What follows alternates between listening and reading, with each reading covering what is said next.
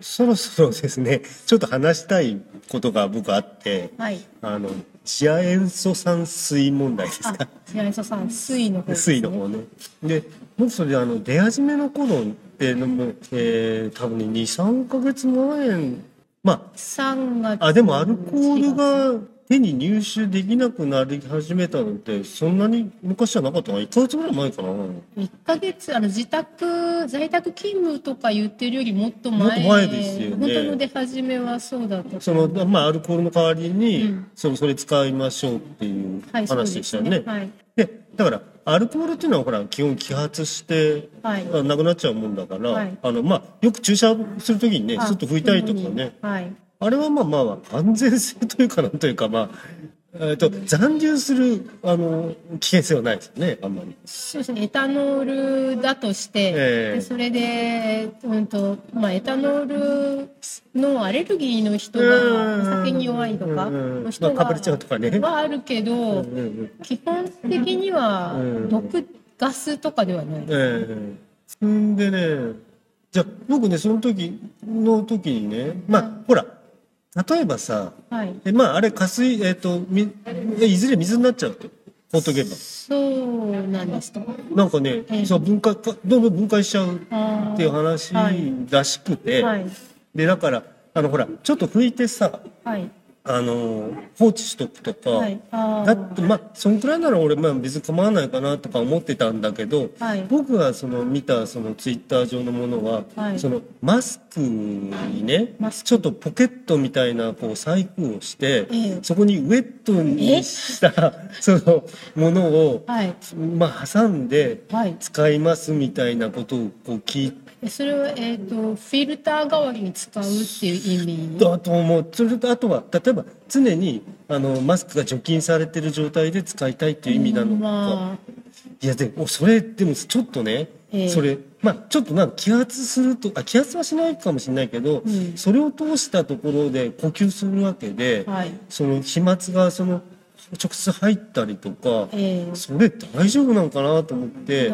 嫌な予感しかしないですよね。それで、はいまあ一応そのあの僕、えっと、多分フォローしてる方だと思ったんで、はいそれそれそ危険性大丈夫ですかっていうこと、ええええちょっと言ったんですよあ、言っね。てあげたんですね。ええででも、えっとまあそれはあのただあの私こうやってもう使ってみようかなって思ってますっていうただそれだけの話で、はい。こうこれやったらいいんじゃないでしょうかっていう話じゃないからあまあ不況ではない。そうそうそう。はい。いいかなと私はこうしていますっていう自分の工夫こんな風に工夫していますよっていうええ。ことをそのツイートされたりです、ーででもどうやらですねはい。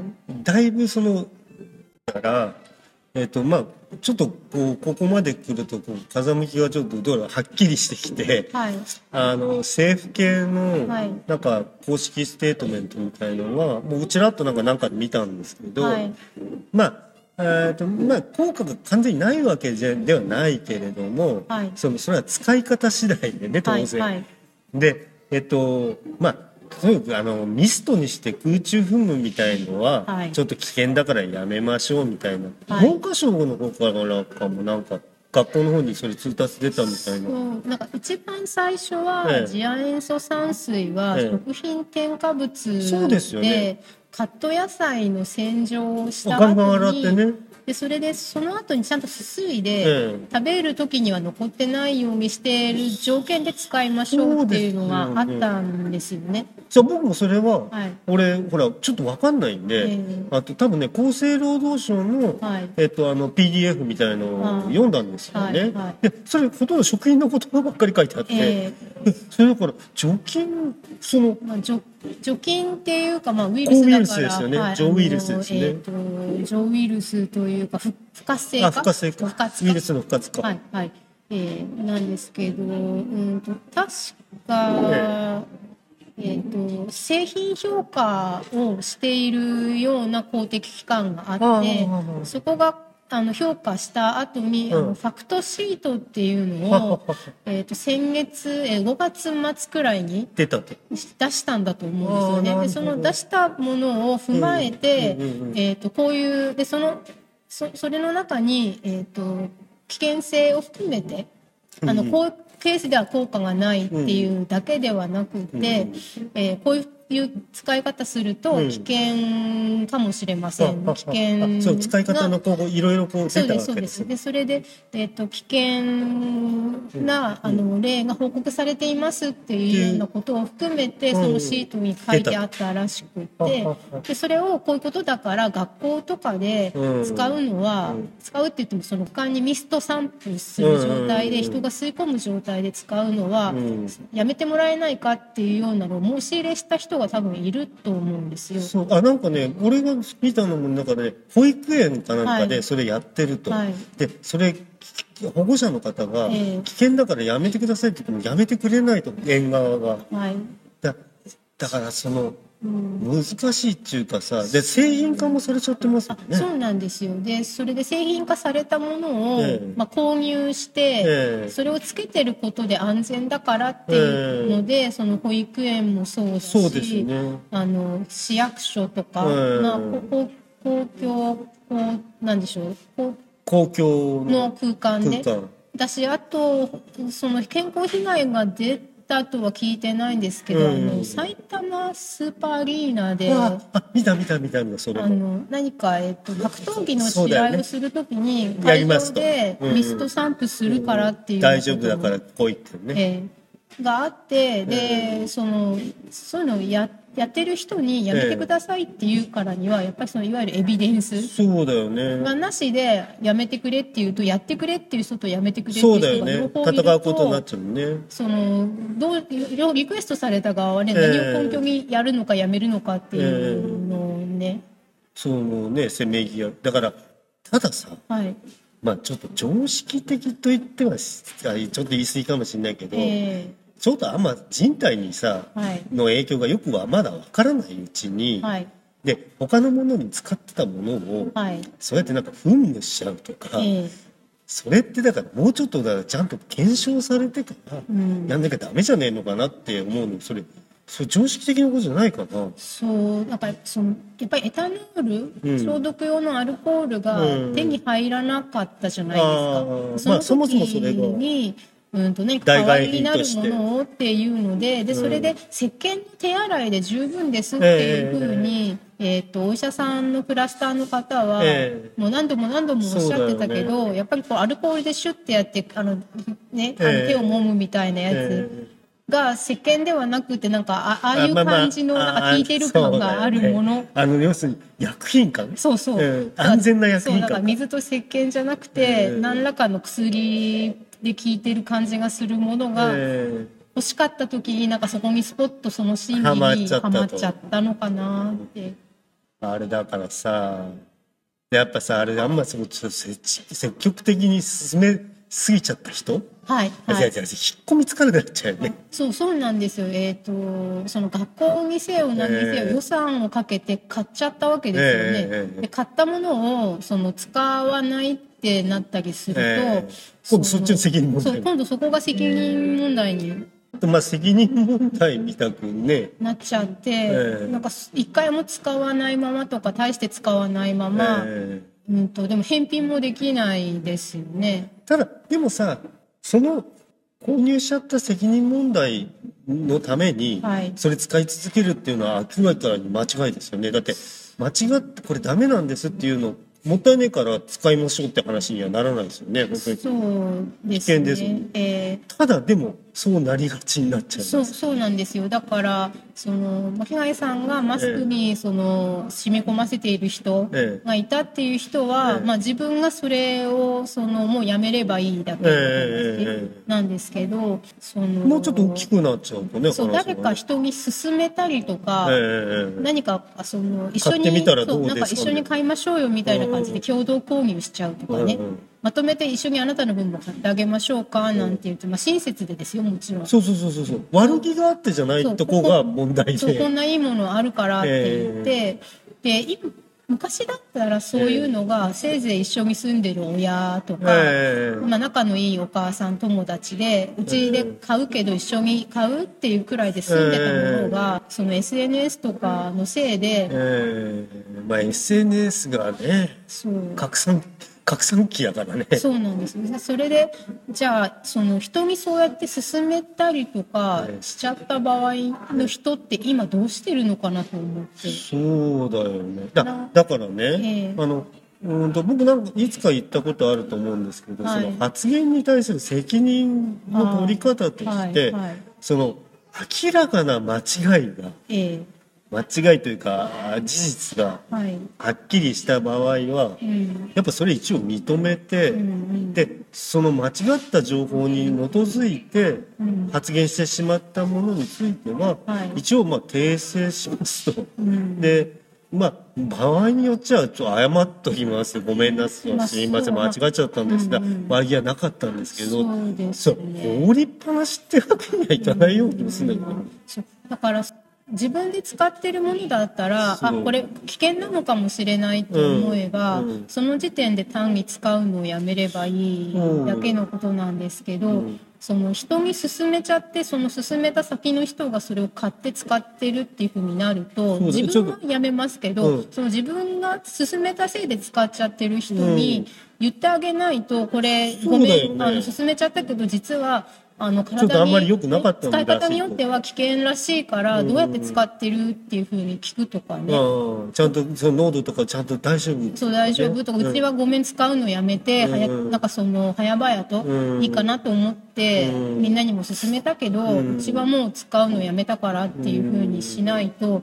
なんかそれをその個々にその何危険情報は調べないと自己責任みたいな。あそうなんだそれはさ、でもさ、ん。えっ、とねまあこういう言い方するとまた えっとまあ好感度ないからいいんですけど、あはいあのねほらなんかねな言い放っちゃう人言い。っぱなしになっちゃう人って、でも全般的にその傾向がなんかありがちな人がそういうふうなさだから謝ん最終的には聞いた人が決めることだからとか読んだ人が決めることだからっていうのでそったちに逃げりちゃうと。書いたりした人の責任ではないっていうあそうそうそうそうだそれさ それだからさそれ大人ですかって俺なっちゃうんだよね。うん。まあそのちょっと話をあの、ね。戻す戻とそのなんかそういうふうにえ何かあのなんていうんでしょう人に勧めるみたいなね、ええ。ことを言っちゃったせいで、ええ。その今更やめられないとか今更後に引けないみたいなことってあるじゃないですか、ええ。多分そのやめればいいんですけど、ええ。いやそんなことないき危険じゃないとか、ええ。あの危険じゃないって言ってる専門家もいるとか、ええ。危険なものだったら日本の一流のメーカーがええ。製品にするはずないっていうふうに言って、ええ。その出ている危険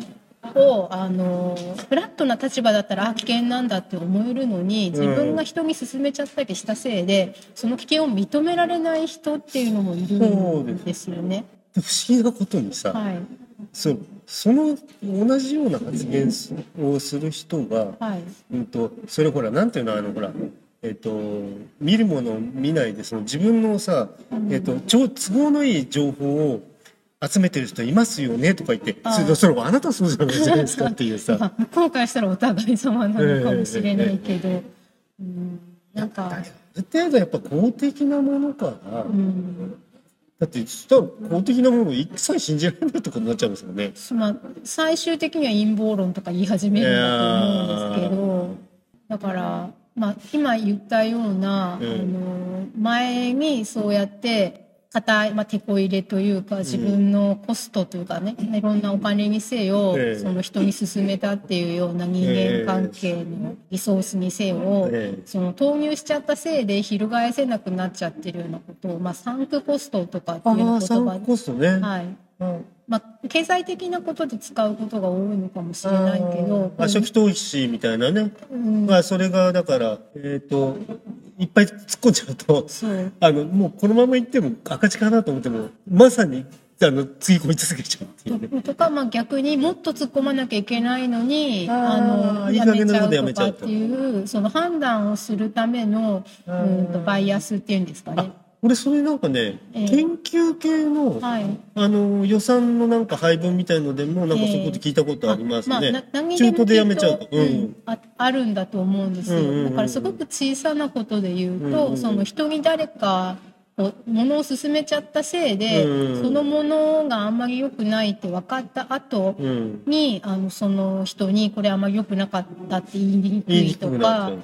あとはそのそれはものの話ですけど、うん人間関係で誰か A さんのことをすごくあの いい人だと。いい人だっていうふうにみんなに言っちゃって引き合わせたりとかした後にその A さんが実はそこまでいい人じゃなかったってことが分かってきた時にその一番最初に A さんを紹介した人がうん。必要以上に A さんをかばうようなことってまあまあまあありますよね。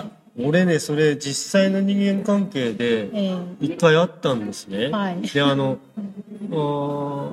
僕ら友人同士で、まあ、よくこう高校の友人同士でよく飲み会とかやってたんだけえど、はい。そこにねええ。ちょっとねその友達がうーんとね仕事上で知り合った人かなんかをねちょっと連れてきたんですよ。はい。でそいつね俺は見た感じあこいつはちょっとうさんくせえぞって思ったんだけど、はい。まあそいつがまあ連れてきて別にあの表面上なんかないあの別になんか不都合があったってことじゃないから、でもね毎回そいつが飲み会のたんびに連れてきてて。えちょあいつちょっとどういう人？って言ったら、まあまあちょっとこういう人だっていうことを言ってねでもちょっとさあいつなんかうさんくさいけど大丈夫？って俺はっきりその友達に言ったんですよ。えはい俺大丈夫だって言って、それがねなんかある程度で俺でもその人嫌いだから、ん。そのいつ来るんだったら俺もこの飲み会来ないからって言って俺もこう誘わないでって言ってて、でもその飲み会自体はどうも続いてたらしいんだけど、やっぱそいつがね、うん。ちょっとなんかこうとんでもないね。ええ。なんかこうなんていうのかな。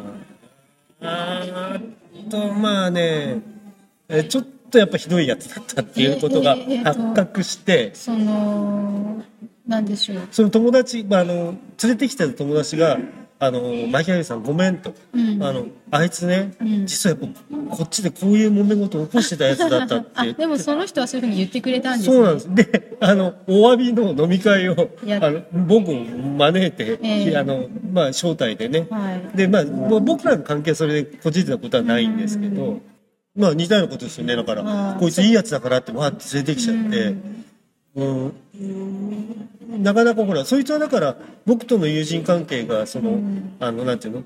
あとすごくいい関係の友人だったから、はい。あの関係がそのうまくいってる子だったから、その僕にもちゃんとそのねごめんなさいっていう話ができたけどはい。もうちょっと関係薄い感じでわっと進めちゃうとまあ、例えば SNS 上だけでしか知らない人たちに拡散してるような状況だと、ん。ちょっと引っ込みつかなくなっちゃう場合ありますよあね。ー。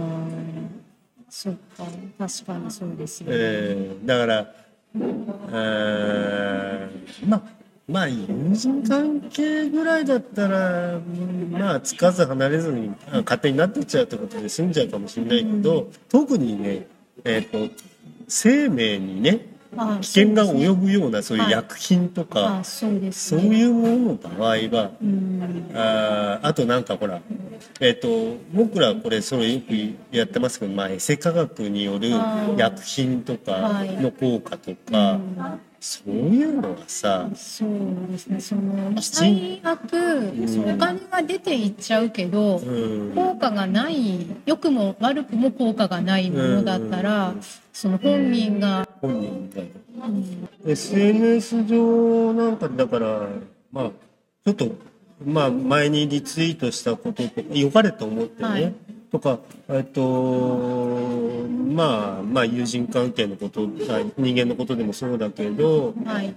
ちょっとそそれはまあちょっと間違ってた。うん、でもそれ訂正する人ってそんなには見ないですよね。あれ間違ってましたとは言わないよね、なかなかいないかな、えーあんま見かけないですよねはいだから、まあ、だから、あれもありましたよね、あの、あのああはいはいはいあのえっ、とジャパンポポッドキャストアワーズの時に、うんえ。ーと一番最初あれが始まった時えに、ーまあそのお祭りだし、うんみんなで盛り上げようっていうことで、うんあのどんどんみんなで応募しようっていうふうに、なって。そのまあ盛り上がって、それは仕方ないけどね。うん仕方ないと思うけど、じゃあその途中でええ。あれ？ってなった時に、そのすごく盛り上がってた人たちは方向転換が図りにくくなっちゃったってことはあるかもしれないですよ何ね。も言わなくなって、ええで反対するでもなく、えー賛成するするでもなくあのフェードアウトみフェードアウト。だからそのフェードアウトされると、なんかこう、じゃあおみこしに乗っちゃった人がうかつだったのっていうこととかになるの？とかあそうさだ。でそのえっとその盛り上がりを見てまたさらに、うん。そのみこし担ぎに乗った人たちが、ん。でその最初の方の人たちが、あのいなくなっちゃう。はしご外されたってことは大丈夫ですね。確かに。うん。まあだから。まあねだから。あとほらまあポッドキャスト配信みたいなことになるとまあはい。僕もいろんなこと言ってますけど、ええうんまあ、まだ僕は幸いにしてですね、ん極端に発言が間違ったっていうことを指摘されたことはないんです。で、ええ自分で気づいたこともないから、はいあの、訂正、訂正は一回あれ、あ、しましたね。え、あの、え浪曲と、と講談。うん。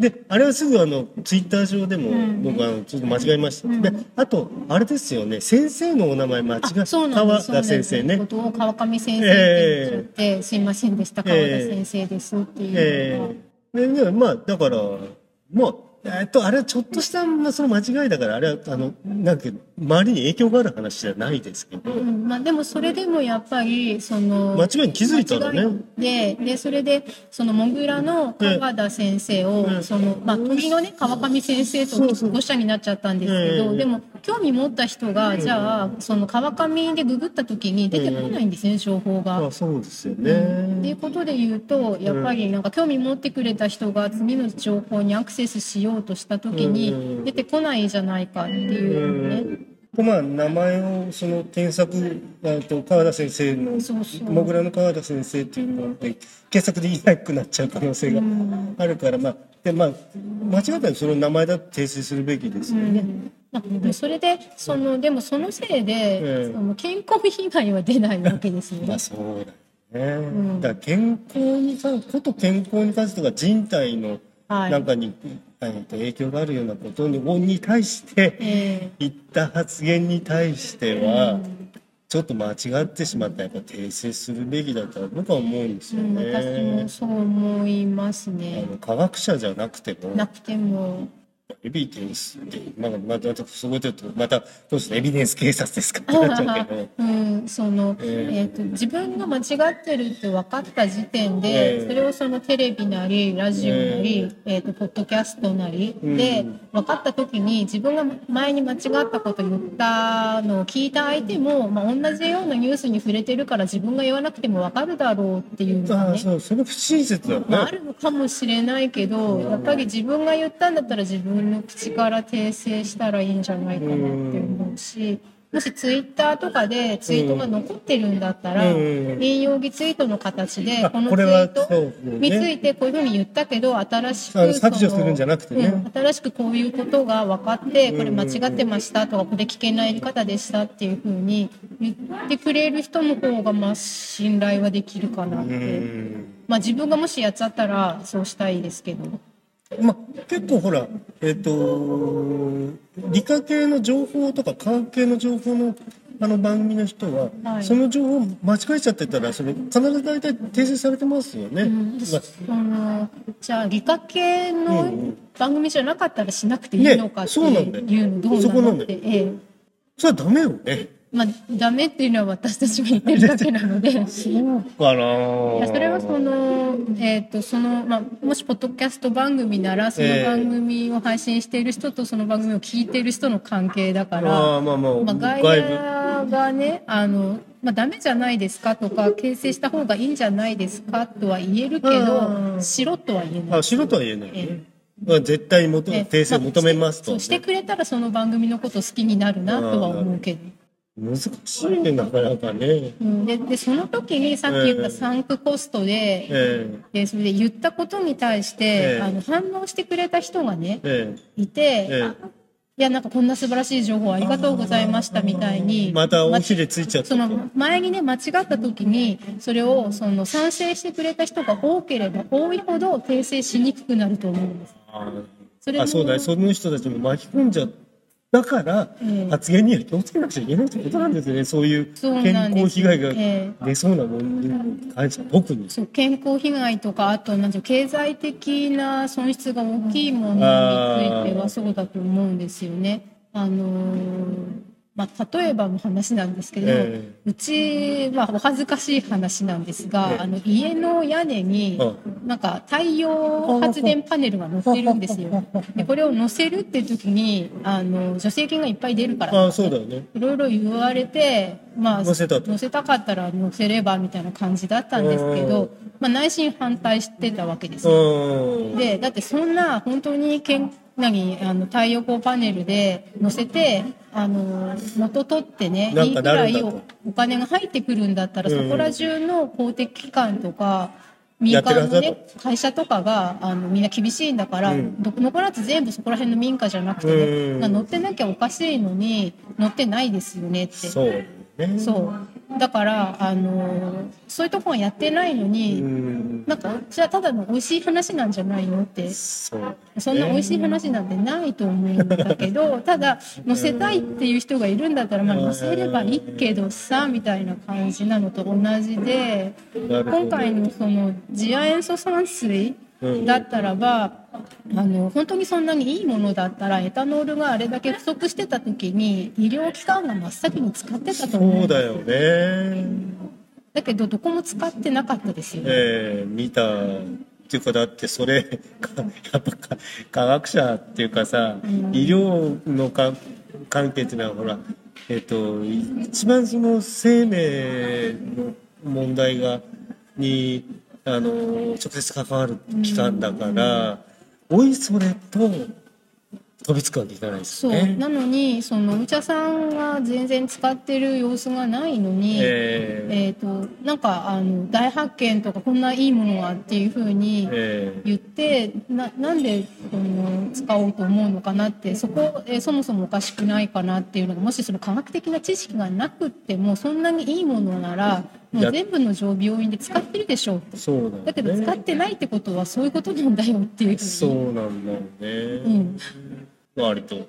ほんとさ、まあまあ、あれなんですよね。いいんですいいっちゃいいよ、よくはねえよな、健康の方は。あそう健康の方は良くないので、えうんそれは、やっぱり、健康とかその生命とかに関することは、はい。やっぱりはっきりちゃんと訂正するべきですよね。でそれでその本当に善意と善意のやり取りであっても、ええ。今時何か人から物を勧められて買うと、そこにアフィリエイトみたいなものがああ、って。そうそうそうそうだ。こっち踏んでくださいとかね。そうそう。そうなるとあのーれ利益受けちゃってどうなそうだから。話がややこしくなっちゃってどっちも別にそれで単にお得情報をありがとう。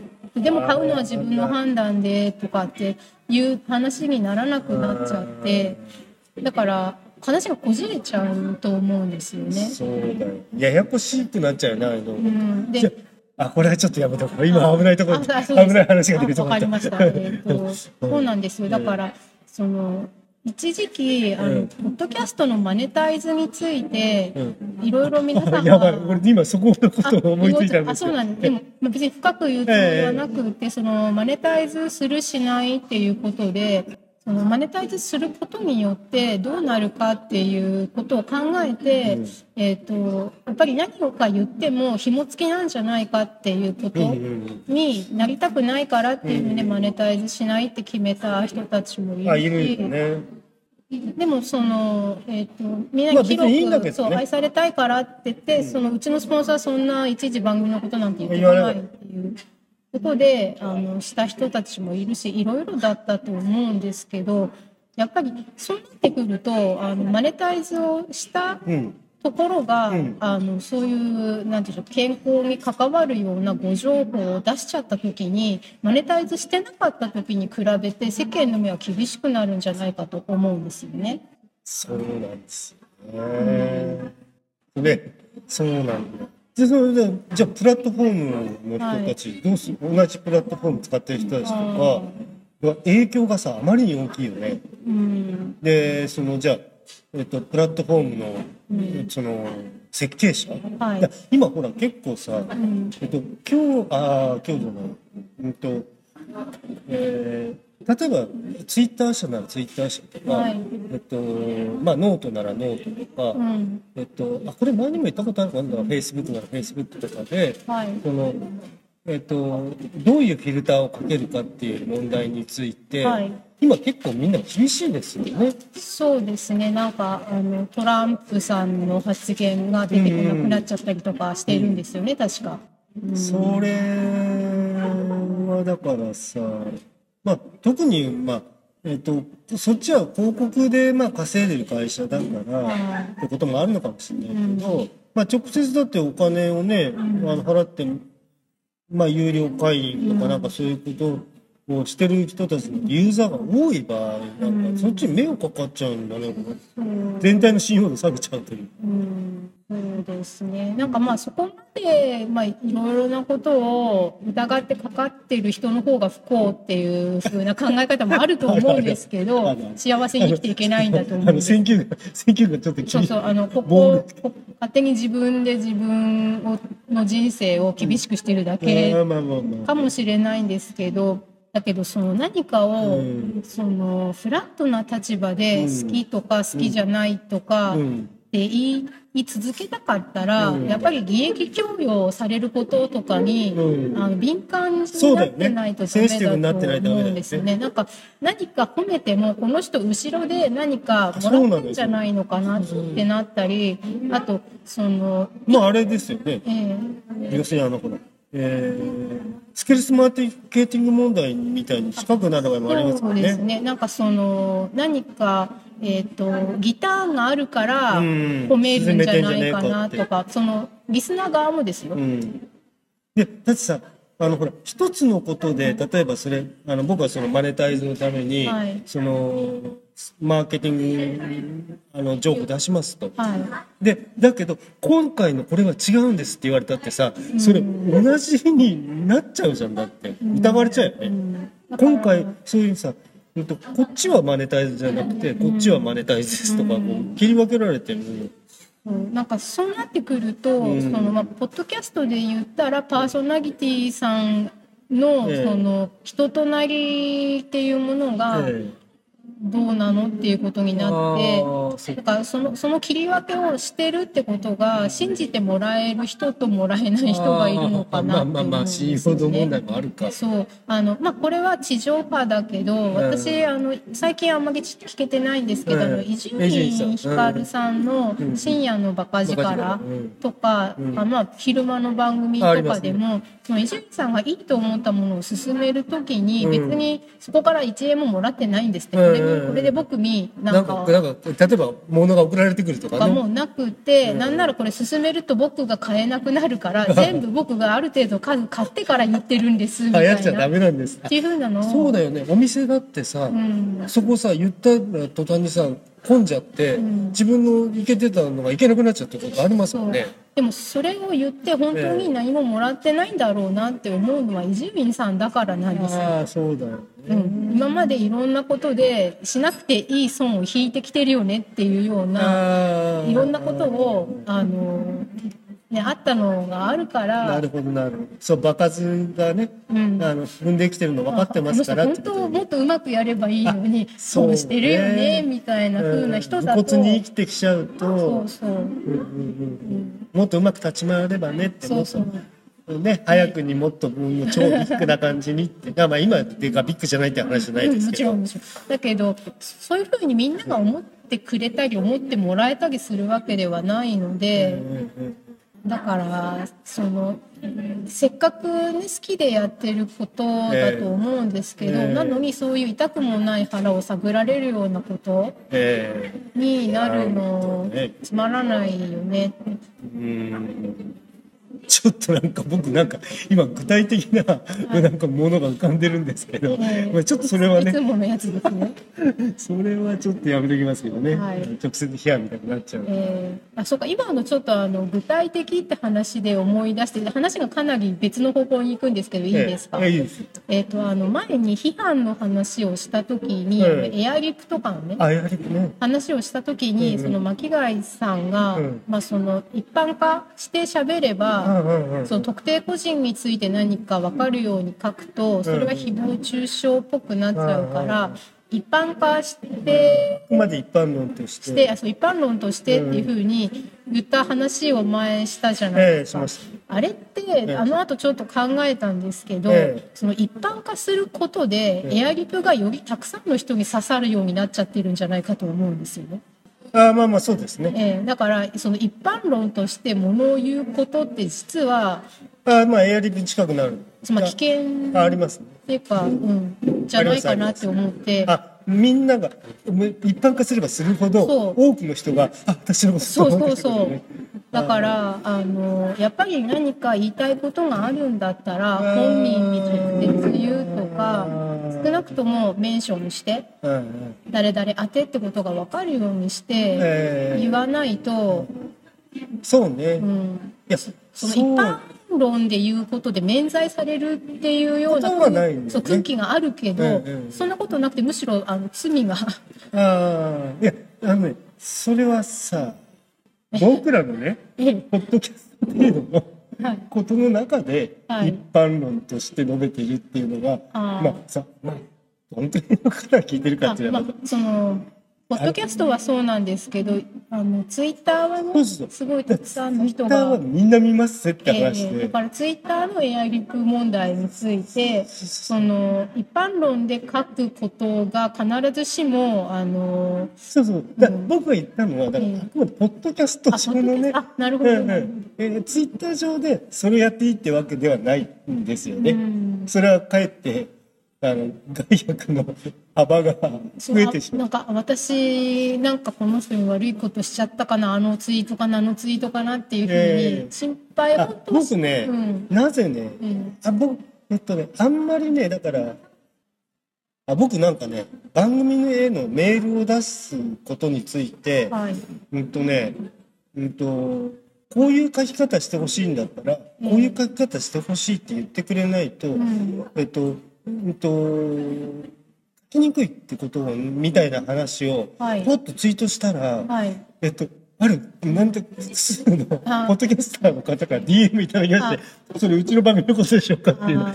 それで僕すごく反省あして、罪を作ってしまったんですね。え。え。そういうことじゃなくて、全然関係ない話だったんですって話。で実は本来届きたかった人には届いてないんですよねそういう時。えそううん。あでね、これはちょっと非常に申し訳ないこと。で、んだって僕はそれは深く反省したんですよ、はい。えもちろんあの DM 上でもあのはい。きちんとあのあのお返答いたしましたけども、はい。で僕やっぱほらあちこちになんかもうメールとかはい。送ってるって別にばらまいてるわけじゃなくて、ええ。いいなと思ったことに対して、うんとねえっとハッシュタグつけることもありますけれども、え大概ですねあのえっと大概全部大体聞いた後に、はい。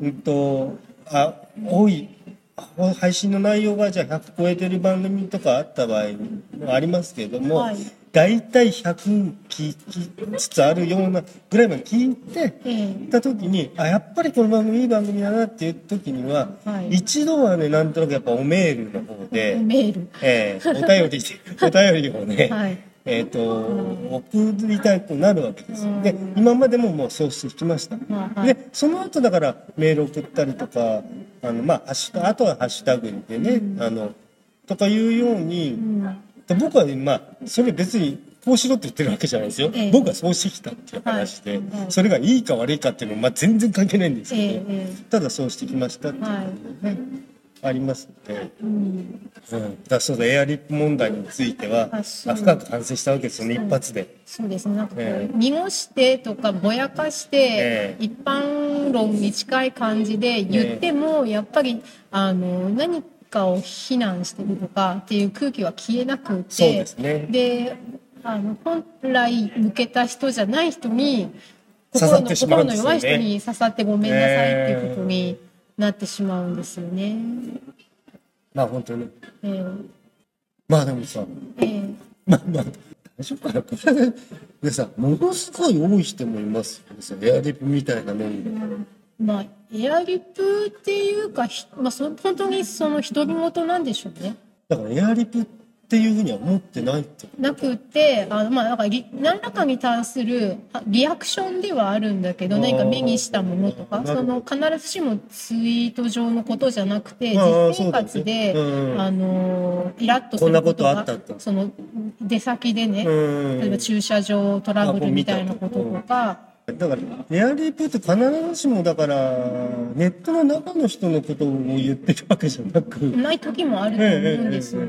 でそれがでもうんネットの中の人のこともありまあありますよね多ね、分多ね分。うん。で、そうすると、あの、外のことなのか、中のことなのか分からなくなっちゃって、結局だから中の人たちは、みんな私のこと言われたんですまあ、誰のこと分かるか、ええ。まあ、分かるように言ったらそれはエアーじゃないので、リええプなリプとかなので、そうね。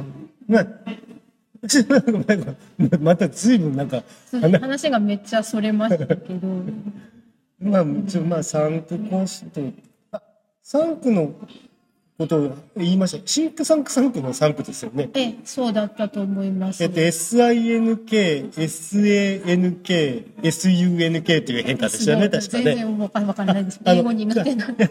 現在、過去、過去分詞ですよね。で、かで過去分詞ですよね。多分あの、受動体とかに使われる。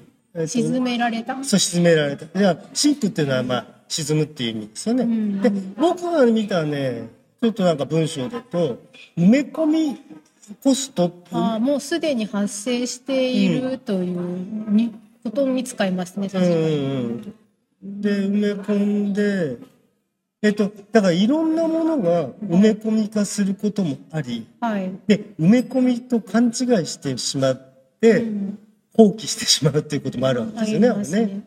あんまりそのコストをかけてる時にこれが将来のサンクコストになるんじゃないかってことまではわからないんですよね。考えないことが多いと思うんですけど、えだけど今回のなんかその次亜塩素酸水の教訓で言えば、ええ。その次亜塩素酸水のようなえ効果がそのまだ不確定の公式には分からなくってなんか良さそうだよねっていうようなものをその真っ先に飛びついちゃうっていうことが将来のサンクコストになるリスクがあるよってもあことでしすね。そこで思うことができたらもうちょっと様子見てから発言しようってなりますよね。うんマキパイさんもあの、えっとポッドキャストアワードの時は、ええ最初は、ね、そうそうそうそうあの乗ったんです。そう乗乗ったっていうか自分のこの番組のことどうこうじゃないんですけど、あのちょっとね、まあ、番組のことをその、えあーなんだあれ